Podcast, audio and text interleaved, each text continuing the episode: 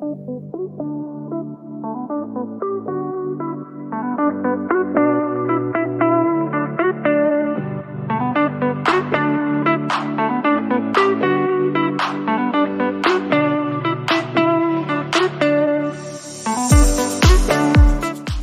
Welcome to the Chronicles of a Christian Drama Queen podcast. I'm your host and original Christian drama queen, Lisa Ann Schaefer, and I am glad that you guys are here. I can promise you, I know what it's like to think like a lover of Jesus, but live like a hot mess. And if you can relate to that, you're in the right place. Everything from the craziness of homeschooling my kids to overcoming deep wounds of abandonment and abuse. Stay with me, sister. I have walked down that road and many others. I've got decades of healing and hope I want to share with you that God has called me to bring. So here we go.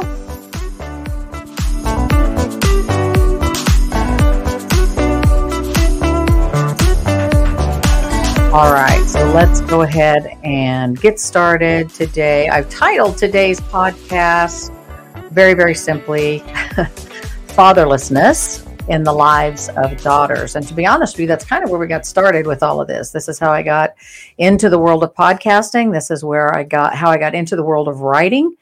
Uh, and uh, so, what I'm going to share with you today is just really um, information about me and how I got here. So, um, I just think it's important for you to know how God really brought me to this place of sharing all of this. And um, uh, all the healing that he has brought me in my own journey, um, all the things that I have lived through through the course of almost 60 years. Um, several years ago, and this is coming from the introduction of my Bible study, uh, Discarded. Which you can find on Amazon, or you can just email me. Um, go to my website, ChristianDramaQueen.com, and you can uh, actually email me and ask me f- uh, for a way to get it. In fact, I don't make any money if you buy it on Amazon, very, very little. Um, and, but that's where I published it. And so uh, I can send it to you and it will actually be of benefit to me since I'm just starting out with this ministry. I'd appreciate your support. So make sure you share the podcast and share the message that I'm offering through the Christian Drama Queen uh, podcast and website. And um, here we go. I just want to share a little bit uh, of what I went through. So this is the introduction from my discarded um, my discarded Bible study several years ago, um, I really felt the pressing need to share my story, but I have a lot of experience in a lot of areas infertility, adoption, drug abuse, parenting, kids who've got abandonment issues, processing my own abandonment and abuse as a child, uh, living without my dad in my life. I mean, there were, I was a homeschooler for 25 years. I had all these different categories that I felt like I had some knowledge in, and I wanted to share. I felt like God was telling me to share my journey, but I didn't know where to start. I mean, where do you start? You just start writing uh, a book. Uh, hey, in the beginning was me, and, and see where that takes you. Uh, but but I I knew that was too broad. I knew I couldn't start there, and so um, I just got alone with the Lord, and uh, I found another Christian woman who was praying with me about all of this, and she said, you know. Where has God shown himself the most to you? Where have you found the most um, redemption from him, where he has made it quite clear he's provided healing and support and encouragement. He's been a real father to you. And that was easy. The the place that he had the place that he had healed me the most was in my fatherlessness, in my abandonment by my own father. The word discard or to be discarded is a verb. It's the action of disposing of something, casting it, aside. And that really pretty much sums up the way that I felt most of my life. Um, if you are the something that has been cast out or rejected, you're discarded, right? And those of us who've experienced that abandonment from our fathers are are more than wounded. We are we're not only feeling pushed aside and forgotten. We make really deceptive assumptions regarding just about everything. Um, we often have horrible self-esteem um, this this misbelief or disbelief that we are wanted and loved and cherished and God needs us and wants us. I mean, it can lead to a lot of of moral depravity, uh, self abuse, just immoral and consequential life choices. And my earthly father's choice to discard his children made a significant impact on me. Uh, the lies that I the lies that I internalized about myself played a huge role in the development of my own personality. And in my damaged, discarded mind, I believed my father's absence was probably my fault. Maybe I wasn't pretty enough, or good enough, or thin enough. I mean, come on, it had to be something I had done, right? He left when I was two. I have to admit that the worst part about having such a poor excuse for an earthly father is that I assumed my heavenly father was just like him uncaring, neglectful, oblivious to my needs, unloving, mostly. I believed that God was absent. When I was almost two, my mother and my father divorced, which was really fairly uncommon, or, or at least far less common in 1967. My mother was beautiful, but she was innocent, and she believed she could provide enough love and goodness in their marriage for both of them. Uh, my father was a very talented musician, played the drums, played guitar. He was a great singer. He had a, a great voice. Um, and I have been told he was a studio guitar player and he played on albums back in the, the 60s and early 70s. If you look on the back of album covers and they actually show the studio players, sometimes you can find his name on there. But he was also very prone to drug abuse and alcohol abuse, uh, philandering. He was not faithful to my mother. Um, I have been told I have anywhere from five to nine biological half siblings through different women that he impregnated during those extremely weird years in the 60s. And so, um, and I met some of them. I have met some of my half siblings.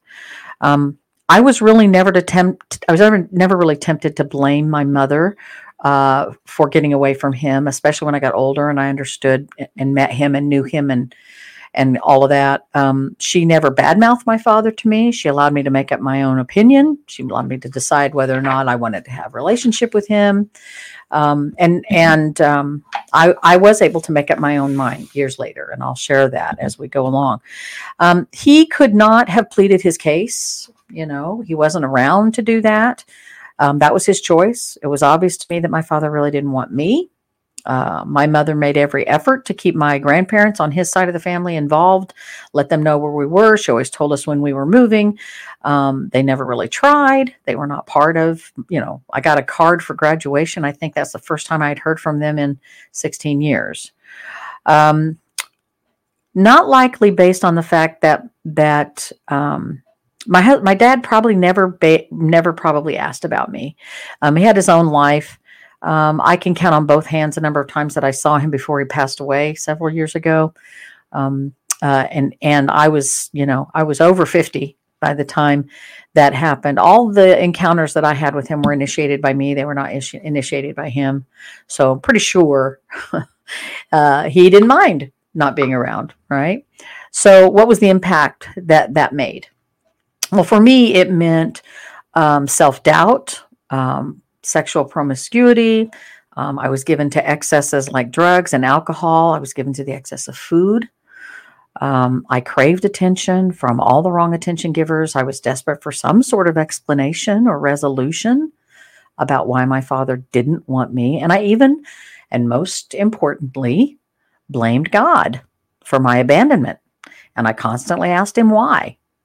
I was angry. I was unforgiving toward God, thinking my immorality was a way of getting even for God allowing me to be abandoned. And really, after years of just feeling sorry for myself and looking for love in all the wrong places, I survived abusive relationships. I had suicidal thoughts, battled addictions.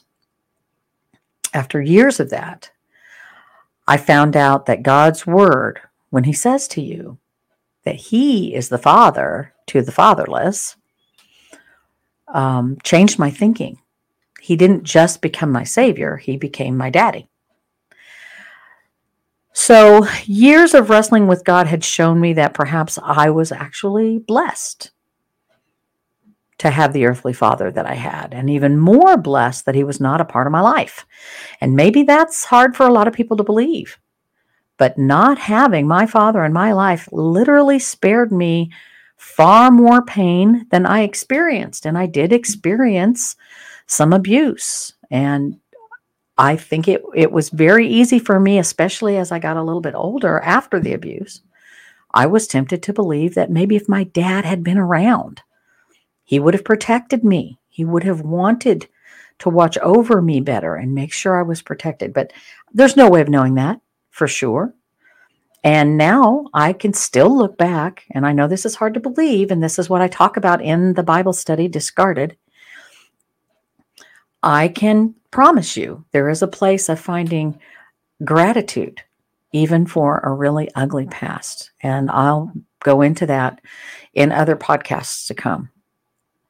So don't get me wrong. I'm not saying it was okay for my father to be who or what he was. God obviously tells men that they're supposed to guide their children and, and love their children and raise them properly.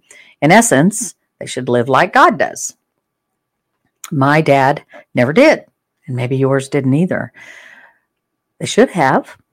And my message is simply that Jesus can and wants to equip us to forgive and even love our abusers and our fathers even if they are our abusers.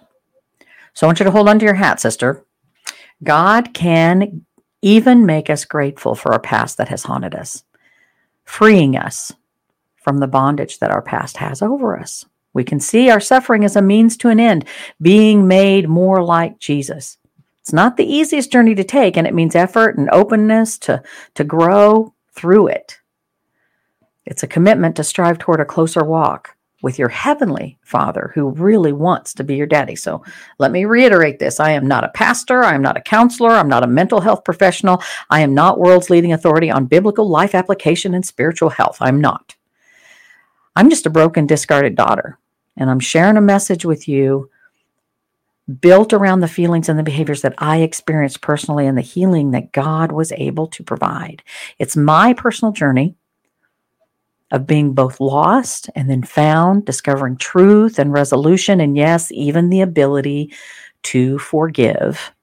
God used my experiences, even the most painful ones, to draw me to Himself.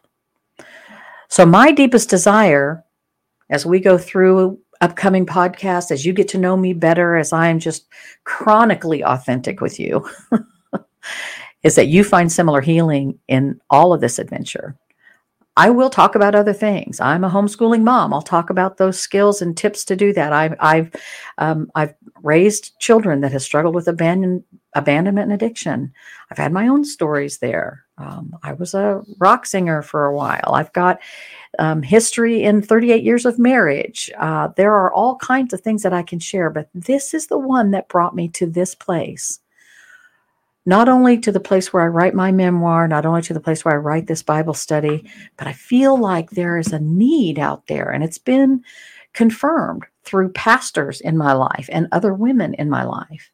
There's a need to get to the place where we find genuine freedom and the ability to forgive so we can walk and live in real joy and real freedom. Okay? So that's why the podcast and that's why I'm here. So we're going to start to talk about things over the course of, of however many weeks the Lord allows me to share with you guys. Uh, we're going to talk about feeling unloved and unwanted and uncherished, unworthy, unhealthy in many ways, uh, unprotected, seriously unhappy. And by that, I mean we're going to talk about anger and rage and how we react and respond we are going to talk about being ungrateful. And we're going to talk, least of all, about not only feeling unforgiven, but unforgiving toward other people. So we're going to tackle those things. We're going to talk about the study. I'll be able to share that with you. You can go to my website at uh, christiandramaqueen.com, which is, you know, it's a lot of fun to put up a website. It's a lot of fun to try and figure out all the technical issues that go along with sites and blogs and all that stuff. You can also go back and if you want to get to know me a little better, a little sooner, you can go to YouTube and find Christian Drama Queen uh, podcast. Uh, which is my channel. I've got a channel called Christian at just at Christian Drama Queen, so you can find me there. I really look forward to spending more time with you guys share the podcast. Make sure you follow me on YouTube. We're just going to keep growing together. And you know, I love you.